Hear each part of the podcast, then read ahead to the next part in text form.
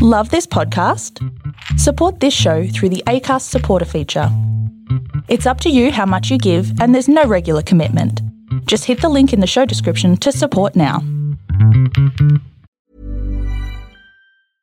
Ryan Reynolds here from Mint Mobile. With the price of just about everything going up during inflation, we thought we'd bring our prices down. So to help us, we brought in a reverse auctioneer, which is apparently a thing. Mint Mobile unlimited premium wireless. Ready to get 30, 30, bit to get 30, bit to get 20, 20, 20, bit to get 20, 20, bit to get 15, 15, 15, 15 just 15 bucks a month. So, Give it a try at mintmobile.com slash switch.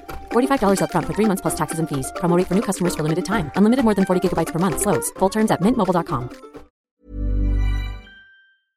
We choose to go to the moon in this decade and do the other things, not because they are easy, but because they are hard. Okay, Houston, we've had a problem here.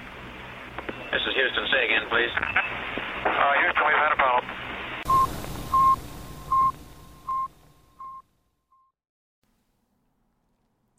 Welcome back to Space Junk 2020. I'm delighted to be back podcasting after a slightly longer than anticipated hiatus over the summer. Blame a combination of bushfires, admin, and illness. But here we are, and today's episode is an absolute cracker. My first interlocutor for the decade is Dr. Moriba Jah, an associate professor at the University of Texas at Austin in the Department of Aerospace Engineering and Engineering Mechanics. Moriba is the Director for Computational Astronautical Sciences and Technologies, a group within the Oden Institute for Computational Engineering and Sciences at the University of Texas at Austin.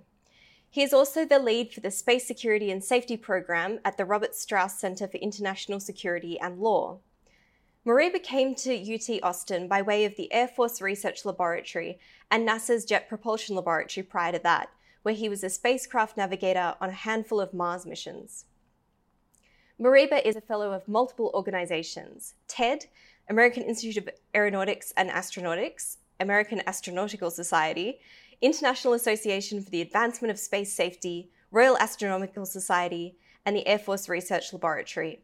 He has served on the US delegation to the United Nations Committee on the Peaceful Uses of Outer Space, is an elected academician of the International Academy of Astronautics, and has testified to Congress on his work as related to space situational awareness and space traffic management. He's an associate editor at the Elsevier Advances in Space Research Journal and serves on multiple committees IAA Space Debris, AIAA Astrodynamics, IAF Astrodynamics, and IAF Space Security. While in the US last year for the International Astronautical Congress, Moriba and I got talking at a dodgy bar in DC. Some drinks later, we decided to get together over Skype and record this episode. We chat about tackling fear in the face of adversity, traditional ecological knowledge, and what it all has to do with space sustainability. I hope you enjoy listening as much as we enjoyed recording it. We jump straight in after I asked Moriba to describe how he came to work in the space sector.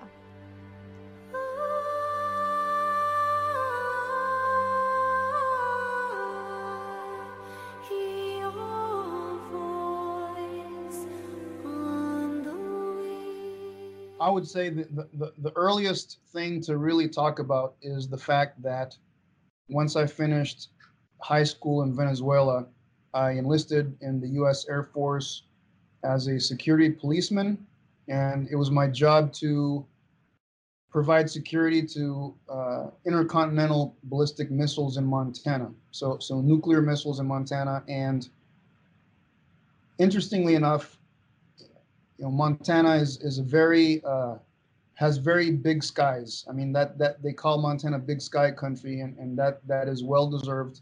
And so, uh, you know, when I used to work on night shifts, I would uh, look up at the skies and I would see dots of light moving, uh, and it occurred to me that these things were not shooting stars, they weren't airplanes, and I'm like, you know, what is this stuff?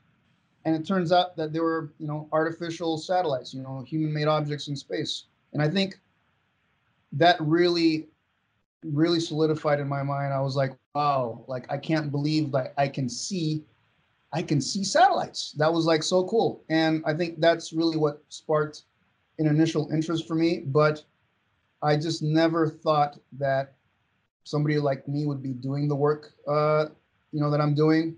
And when I got out of the military, I started studying aerospace engineering, but uh, I was already an older student, and uh, it was just very difficult. It was just very difficult, uh, the math and all these things, and um, I didn't. I just didn't think that space would be my thing. And it was through Embry Riddle that I met this one professor, uh, Ron Madler, who he had worked in space debris. And I, I actually thought that was like one of the most unappealing things you could ever do is work on space junk. I'm like, all right, so out of everything you'd work on in space, space garbage. Yeah, not so much. Yeah, yeah. And so so I just what I decided instead is I really wanted to focus on understanding, you know, orbits and, and orbital motion, you know, astrodynamics, uh, which is the science that studies motion of objects in space. So I wanted to do that. But my dream job was to work uh, one day for NASA's Jet Propulsion Lab, flying stuff to Mars.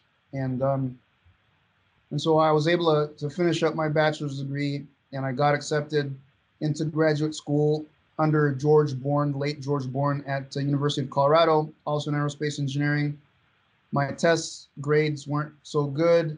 Um, my GPA uh, wasn't wasn't as high as a lot of people that get into grad school. So I was already kind of like uh, uh, may, may, maybe with the, the help of the tides, uh, I could you know get into graduate school. But George Born gave me an opportunity uh, to to prove myself, and and and I'm I'm so happy that that he gave me that chance. And um, yeah, I, I, I studied astrodynamics at University of Colorado at Boulder, and you know one thing led to the next sort of thing, and I got an offer to work at NASA's Jet Propulsion Lab, and uh, specifically on Mars mission. So exactly what I had kind of dreamt of doing and it was a yeah exciting times working on different rovers and, and orbiter missions and that sort of thing but um, eventually eventually uh, you know years later we we we went on a conference uh, professional conference that happened to be in maui and my family fell in love with the island and they said thou shalt find a job here on maui.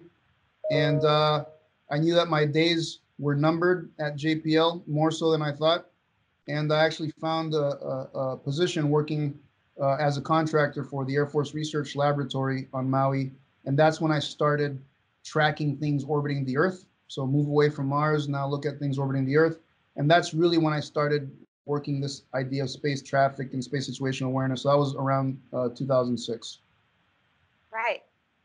And then what brought you towards the space law aspect of things?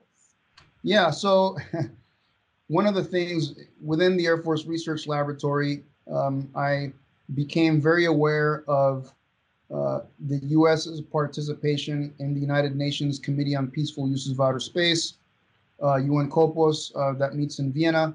And uh, I was very fortunate to be brought on by the U.S. delegation as a technical expert uh, to participate in some of these meetings.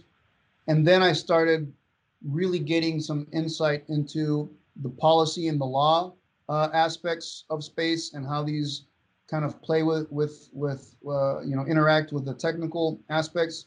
And so i realized that you know if we want to really solve this space traffic space sustainability problem uh, the, the the law and the policy and the scientific uh, need to coexist and it needs to be a transdisciplinary type of activity can go back a little bit, you mentioned that you thought that someone like you wouldn't fit in to the world of, you know, aerospace or space law or anything like that. How do you see yourself? And how do you see the world that you felt felt like you wouldn't fit into? Yeah, so you know, my um my parents uh, divorced when I was quite young. My mother uh, eventually remarried this this gentleman from Venezuela, so uh, at the age of six, I went to Venezuela and I kind of grew up there. Um, for for high school, I went to a boarding school, which was a military school, um, and I would I would I would classify myself as a blue collar uh, sort of person. Uh, um, and even though my my mother had gone to college, my stepfather had a second grade education, and um, yeah, I mean, I just I, I didn't get into uh, these sorts of big schools that a lot of people get into. Like I said, I enlisted after high school, Um, and so that definitely put me on a very kind of interesting path, uh, kind of living living living on two week schedules, paycheck to paycheck sort of thing. And you know, once I got out of the military, my my jobs were quite limited. Uh, pretty much, I could work as a security guard. I could get work for that, but not anything else, and nobody would give me any opportunity. And uh, it was very frustrating for me. And look, it got to the point where, with all the the bills that I had, you know, all the debt that I'd collected, uh, not getting paid a whole lot, but but but uh, um, you know, getting a lot of debt while I was still in the service, it got to the point where um, I couldn't even really buy food. And so so there were there were months there were months that I spent uh, eating eating from eating from dumpsters, eating from the garbage, um, and so that was that. I mean, I definitely hit what I would call kind of rock bottom, so to speak, and uh, how to, how to do some soul searching and find myself, and um, and yeah, uh, I, I was I was I knew about this place, Embry Riddle Aeronautical University, from my time in the service. I, would heard about it, but I was just very, um, I didn't have mentorship. I didn't have guidance. Um, you know, in hindsight, things were easier than what I thought, but to me, it was a big mountain, you know, uh, having to apply to a university, you know, all these forms and stuff. I mean, this was, uh, these were the days before the internet. Uh, so, so, so, yeah, yeah. I mean, it was the days before the internet and the days of, of typewriters and stuff like that, you know, and, um, it was just very, uh, you know, the snail mail. Uh, it took a it took a long time to get replies, and uh, you had to pay for postage stamps and all these things. And I just I didn't have the resources, and I, again I didn't have the guidance, and so I was just very afraid. I was very very afraid of all these things, and and and fear stopped me from doing a lot of stuff, and ignorance uh, actually. Um, and so when I applied to Embry Riddle as a non-traditional student, and I got in look, I mean, I amassed all sorts of student loan debt that I'm still paying to this day because I just, again, I didn't have guidance in the mentorship, right? And so um, it's almost like what I'm doing isn't isn't meant for people like me. It's meant for for, for other folks that that uh, uh, kind of have have a, a, let's let's call it um, lives where where more options are are kind of the norm. And um, and I just kind of discovered things through through trial, uh, you know, uh, trial and tribulation, I bumped into to things, and I was just hungry. I was hungry for opportunity. Uh, I worked. I did a lot of stuff for free. A lot of stuff for free. I'd volunteer for lots of stuff. You know, I'll I'll work the night shift. I'll do this. I'll just give me the book, and I'll you know, and that was who I was. I never said no to opportunities. I was just hungry, and that is what made the difference uh, for me. To the point where when I got the job at JPL, I couldn't believe it. I'm like, how is it possible that that that somebody like me is working at this place and and, and working alongside the people whose whose papers I read as a student and and and all that. And um, it's still to some extent it's still a very surreal uh, kind of thing for me. Let's talk a bit about fear because you mentioned that you felt extremely afraid, but that you managed to push through that. Um, I think that for me, fear is something that I have to practice pushing through. I mean, I do. Um, later, after I finish this interview, I'm going to spend an hour sparring with someone because I decided that I didn't want to be afraid anymore. So I practice getting in the ring and having someone, uh, don't listen, mum, um, aim punches at me and just sort of uh, pushing through that and accepting it and then deciding what to do next. And for me, that's been a really um, sort of transformative thing in my life. But how about for you? How did you come to recognize the fear and then tackle it? Yeah, so you know, one of the interesting things uh, that that that I've come to embrace, and I, have said to people is, you know, courage. Courage is uh, the absence of paralysis in the presence of fear and so and and so that is that is that is one of my mantras. And um as you as you can attest to fear kind of wears you out. Fear wears you out and you find yourself kind of cornered find yourself limited. And uh, for some people you get to the point where you just get tired of it. And for me, there was a lot of asking questions like, what if, what if, what if? And the what if kind of feeds into the fear and all that. And I got to the point where I could say, so what? So what? And once I could say, so what more frequently, that's when I could start moving through the fear and being courageous, uh, you know, based on my definition. And so, um, yeah, that's that's how I kind of started moving through stuff. But I, I, I mean, I have to say that, uh, you know, I still have to go out and, and, and go for runs very frequently and these sorts of things just to manage my own anxiety and that sort of stuff. So I, am not, I haven't escaped it. I haven't transcended it. Uh, I've just found healthier ways to manage it because when I was younger, I, I found very unhealthy ways to deal with it. And I, and I think now I, have uh, you know, not, now that I'm uh, about, you know, almost, you know, 50 years old is on my doorstep kind of thing. Um, I am, I am, yeah, yeah, yeah. I, uh, sorry, I just made a face. Yeah, yeah. So I'm finally, I'm finally getting to a point where I can, uh, I think, you know, channel that in, in more healthy ways for sure. Right. Tell me about this experience in Alaska. When we met um, a couple of weeks ago in DC, we were drinking in a bar around this really dodgy alleyway in DC with a bunch of very interesting space folk. And Moriba told me about an experience he had. Um, so I'd, I'd, really like to share that with everyone. Yeah, so uh, basically, there was a, a, good friend of mine who was retiring from the military, and he invited me to be at his retirement ceremony in Anchorage because uh, uh, when he first enlisted, uh, I was one of his first kind of uh, kind of teammates and whatnot, uh, stationed in, in Montana guarding nuclear missiles, and he made it a career. And so, basically, I took my son Denali uh, to to Anchorage so that I could take him so he could meet uh, meet the region where his name originated from, the the, the Native Alaskans, and and so. Uh, interestingly, you know, there are these uh, Native Alaskans, the, the Dena, um, uh, and Denali means great one, uh, loosely translated, and um, and that's that, that was the name that we gave to our son. And I wanted him to meet meet that region and get uh, uh familiar with that. And so one morning, you know, I woke up and there was just I saw a very huge disparity between Native Alaskans and and and the rest of us, kind of Americans and stuff. Uh, very huge disparities between them and, and, and us, and an environment an environment that's just kind of uh, deteriorating just very sad uh, to see the impact of of, of non-sustainable behavior uh, on the environment. And i woke up and i felt and you know enveloped by by what why what i'm going to call is is a presence. I felt a presence around me that felt very old uh, very sad. I, I got overcome by by deep deep sadness.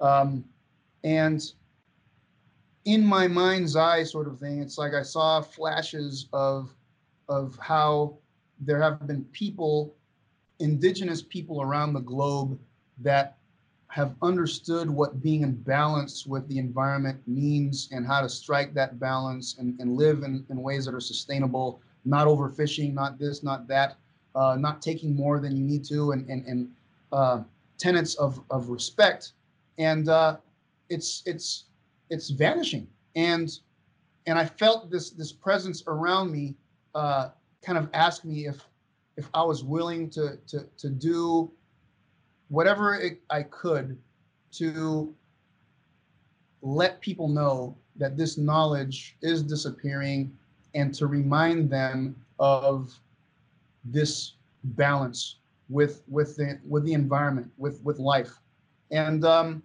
I just I, it, it it it I felt broken inside, and and uh, I just fell to the floor sobbing uh, for a very long time, and and of course my answer was a resounding yes, and um, this is one of the things that is the underlying impetus to the work that I do and the travels that I do is to basically try to, to, to whatever extent, uh, rescue, you know, th- this kind of so-called traditional ecological knowledge and these tenets of sustainability, and use that as a basis to try to apply that to to our work in trying to get space to, to become you know safe, secure, and sustainable. So how do we take that that ethos of sustainability and apply it to space? Yeah, so so you know, interestingly, one of the obvious tenets of uh, TEK, uh, traditional ecological knowledge, is take take lots of observations and study the environment and understand your relationship to things in the environment. That is like it's like so scientific. It's kind of something that we do and we we maybe we take for granted. So so that is a foundational piece. I feel that uh, a lot of people around the globe are feeling a bit of a panic about, you know, people launching this, that, or the other, and I believe are prematurely trying to uh, uh, establish things, put things in place without really understanding the impact of that. People are are behaving in a way that uh, a better way to say that is they're out uh, out in front of the headlights. Uh, that's never a good thing to be to, to to be driving faster than your headlights allow you to make decisions kind of thing. And so i feel that in space we're still racing we're outpacing uh, our understanding of our effects and impacts on the environment. So tek would say slow down. Share information uh, you know understand all these relationships and then you can make some informed uh, decisions and another thing of tek that i like quite a bit is this idea of uh, respect. Respect in the beliefs, and, and especially when it's a, a shared common environment. Different peoples may have slightly different customs, traditions, and beliefs, and these are important.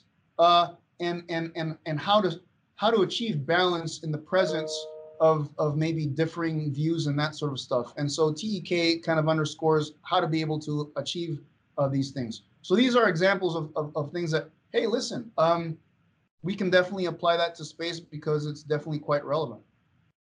I was talking yesterday with Alice Gorman, who's a space archaeologist from Australia, and we were discussing the fact that um, so so I said to her that one of the things that I love the most about summer is I love to go and lie under a tree, look up through the leaves of the tree to the sky, because it's one of the few things that my eyes can um, look at that I can take in information about that looks precisely the same as it has looked for humans for thousands of years. Everywhere else I look, it's different. There's, you know, uh, power lines and, and cars and all sorts of things going on. And especially on a clear day, somewhere where there isn't much pollution, that is quite beautiful. And I used to think that looking at the night sky was a similar experience, but of course it's not. We've got satellites, we've got space junk, we've got all sorts of things that are very different. And she then said that we need to really think about the impact of something like Starlink, for example, on the night sky that future generations will see. Because it's one thing to look at the benefits that come from technology, and I don't want to be seen, seen as someone who's saying, you know, oh, let's all go back to just not having any technology. But at the same time, there is a cultural impact from changing the very map that humanity has used for so long to navigate, to understand our world, to basically do everything. Uh, and we sort of, I think, need to think more about that and then also think about who is the we that is changing this. It's a very privileged set. It's the 1%, if you like. It's this tiny portion of the world, mostly based in the US and you know other kind of wealthy countries. For the vast majority of the billions of people on Earth today, they do not get a say in that. So that's something I think that we really need to think about. Yeah, and I think I think what you just said is something that's quite underscored with uh, with traditional ecological knowledge is that sort of thing, um, and and yeah, how how you know uh, the few making unilateral decisions for the many uh, that that is that is not uh, in the context of traditional ecological knowledge. Mm although some people would say that asking people to be more careful about these things is just unrealistic that there's no way that you can halt progress that i mean it's a it's a one particular view of history which is we start from this point and we're going somewhere here and we're on a ladder up to it and you can't halt that progress as someone who studies the history and philosophy of science i don't really subscribe to that view at all i think it's far more chaotic but at the same time um, I guess I'm not in a position of power and there are others making decisions. And they do subscribe to that. And so they think, well, no, we can't halt progress for progress's sake. We just have to let it keep going. What do you think? So I'm somebody who doesn't believe that every decision has to be born from consensus. I don't think we need consensus for everything, but uh, I do think that we need to socialize ideas. I think we need to uh, get feedback and input from others. And I think that the decisions need to be made not only taking this into account, but respecting these perspectives and being able to relate to maybe the people that that that that have some disagreements.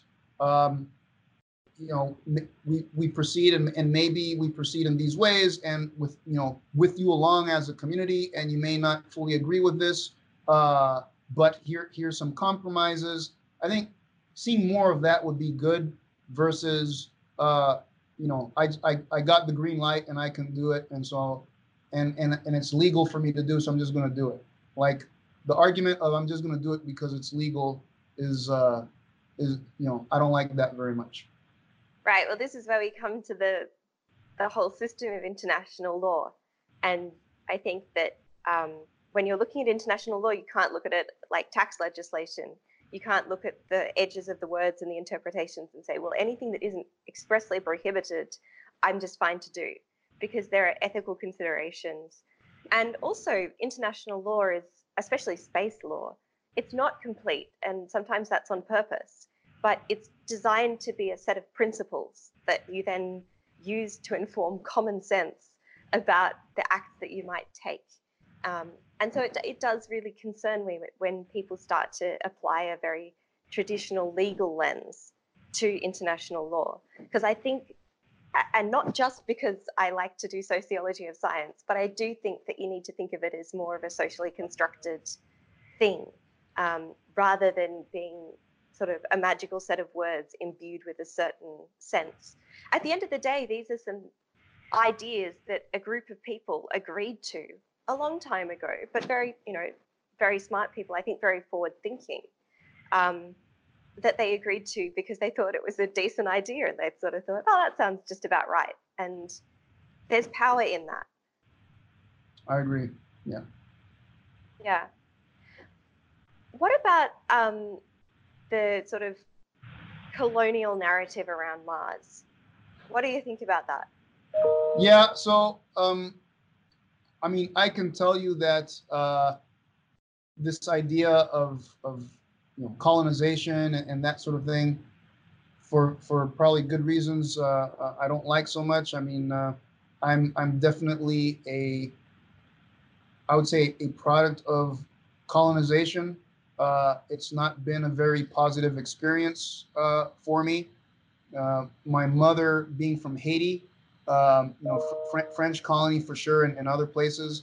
Um, when I tra- when I go around and travel around the globe, you know, I speak a bit of French and a bit of Haitian, and and and, and I speak some Spanish. I mean, growing up in Venezuela, and um, it's it's very interesting to go to to the original country and kind of be viewed a little bit, uh, you know, not not not embraced and be be seen as oh, you know, from kind of from the colonies and that sort of stuff and even even the mentality with which uh, sometimes I view problems and stuff, I, I realize, um, you know, let, us put it this way: when you know when I go to grocery stores and that sort of stuff, I try to make myself small. I try to make myself uh, somebody who doesn't look threatening. I try to look. So there's all these kind of things, these behaviors that I take on myself more than more than you know whatever normal is.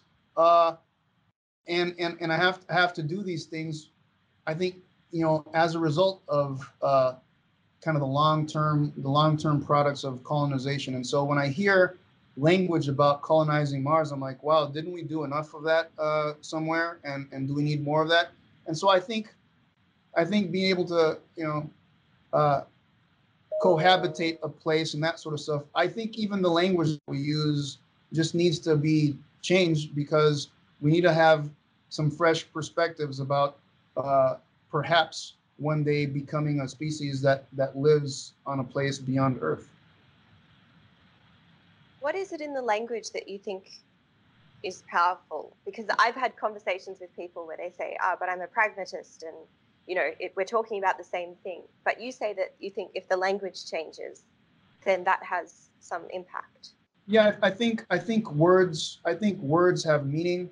Uh, I try when I speak, I try to choose my words carefully. I'm I'm not uh, always uh, clearly successful with that. Um, but yeah, I think you know when you talk to let me put it this way, right? It's like if you went and you talked to the Hawaiians about sending people to Mars and you say, oh, yeah, we're going to colonize Mars, that's a big irritant uh, because, you know, in their minds, very near history, they, they consider themselves, uh, you know, illegally taken over and all these other things and, and have suffered uh, greatly due to colonization. And so, uh, you know, that already means that these people aren't going to participate. They're not going to be, they're not even going to be uh, attempting to try to be a part of what of what this other group of people trying to send people to, to Mars are, are trying to do just just from the wording that that's used. And so I think I think people need to think, you know, take into account, you know, these different uh, uh, terms that rightly so uh, can be offensive and can bring up negative, uh, you know, memories of, of very real experiences uh, when we when we talk about exploring uh, and, and, and trying to and trying to extend the body of knowledge of humanity and these sorts of things. Mm. Where do you see the future of space? Are you pessimistic or do you have hope that humanity will do better? I'm going to say that I'm going to have hope that humanity can do better. Because um, I have to. And um, I also say that if our species is to really survive long term, we have no choice but to figure out how to reside in other places because uh, you know the population uh, is not overall is not decreasing and uh, earth only has finite you know landmass so that says absolutely uh, we're gonna we're, we're, we're, we're, we're going to even if we try to practice sustainable things at some point it's the tragedy of the commons uh, sort of experience. And so we need to find a way to be sustainable uh, and to be able to live uh, on other you know orbital spheres as it were. And so we need to we need to actually try to do that sooner rather than later. Um, so yeah. And Moriba do you have any advice for people who might be listening to this and maybe they don't see themselves represented in the space community, but they have an interest in it. Any advice to them about how to, um, I guess, find that courage and how to go about becoming involved? Yeah, so so I'm going to say this right. Um, we don't currently we don't idolize people that get on a train and go from one part of the U.S. to another. We don't idolize uh, folks that get on a plane and travel or on a boat, but we still kind of idolize this whole space thing. There's a lot of space groupies and kind of this elitism, and uh, space is only for the select few. And I just think that that's like uh, utter ridiculousness. And so the challenge that I'm going to put to people out there is if in any way, shape, or form, if you have a love and an interest in space, but feel that it's not for you, that is not a perspective that is natural. It is it is a perspective that is learned, and it is a perspective that has been passed to you, uh, you know, through through through inequity. Inequity is what has passed that perspective to you. And so my challenge to you then is to force yourself to recognize that space is just another domain of human activity. It's an extension of the human experience, and it's rightfully uh, there for you to, to be a participant and regardless of what anybody says. Um, and and you know, yes, to be a participant in it it might mean that you have to overcome many, many more obstacles than other people do, but don't let that be the thing that prevents you from being able to be part of the fabric of that community. And the more successful, uh, you know, those folks are, it makes it easier for the people after them, and so on and so forth. So I think eventually, eventually, the folks that want to be exclusionists and and, and isolationists and th- that sort of stuff, uh, that that genetic pool will find itself going the way of the dodo, uh, and and we just need to promote uh, normalcy uh, of of outer space activities. Reva, it's been an absolute pleasure. Is there anything else that you wanted to cover that we haven't talked about? I think, look, I think this is good. I think it's been a candid conversation, and and so I'm very thankful uh, that you gave me this opportunity, and, and looking forward to seeing you again. You too. Thank you so much. All right. Cheers. Before you switch off the pod, I want to let you know about an event I'll be moderating down in Melbourne later this month. On Wednesday, the 26th of February at 6:15 p.m., the Moon Village Association and the Office of Other Spaces will be putting on a public forum on the moon to be held at the M Pavilion. I'll be joined by the fabulous Donna Lawler, the wonderful Alice Gorman, the talented Ceridwen Dovey, and the brilliant Gabrielle Harris for an all female panel, followed by an open discussion with all participants. If you're interested, you can find a link to get tickets on my Twitter, which is at, at Annie Handmer, or you can Google Moon Village Association Forum Melbourne and it should turn up. Thank you for listening to Space Junk. You can find me on Instagram, Twitter, Patreon, or send an email to the spacejunkpod at gmail.com. Happy 2020.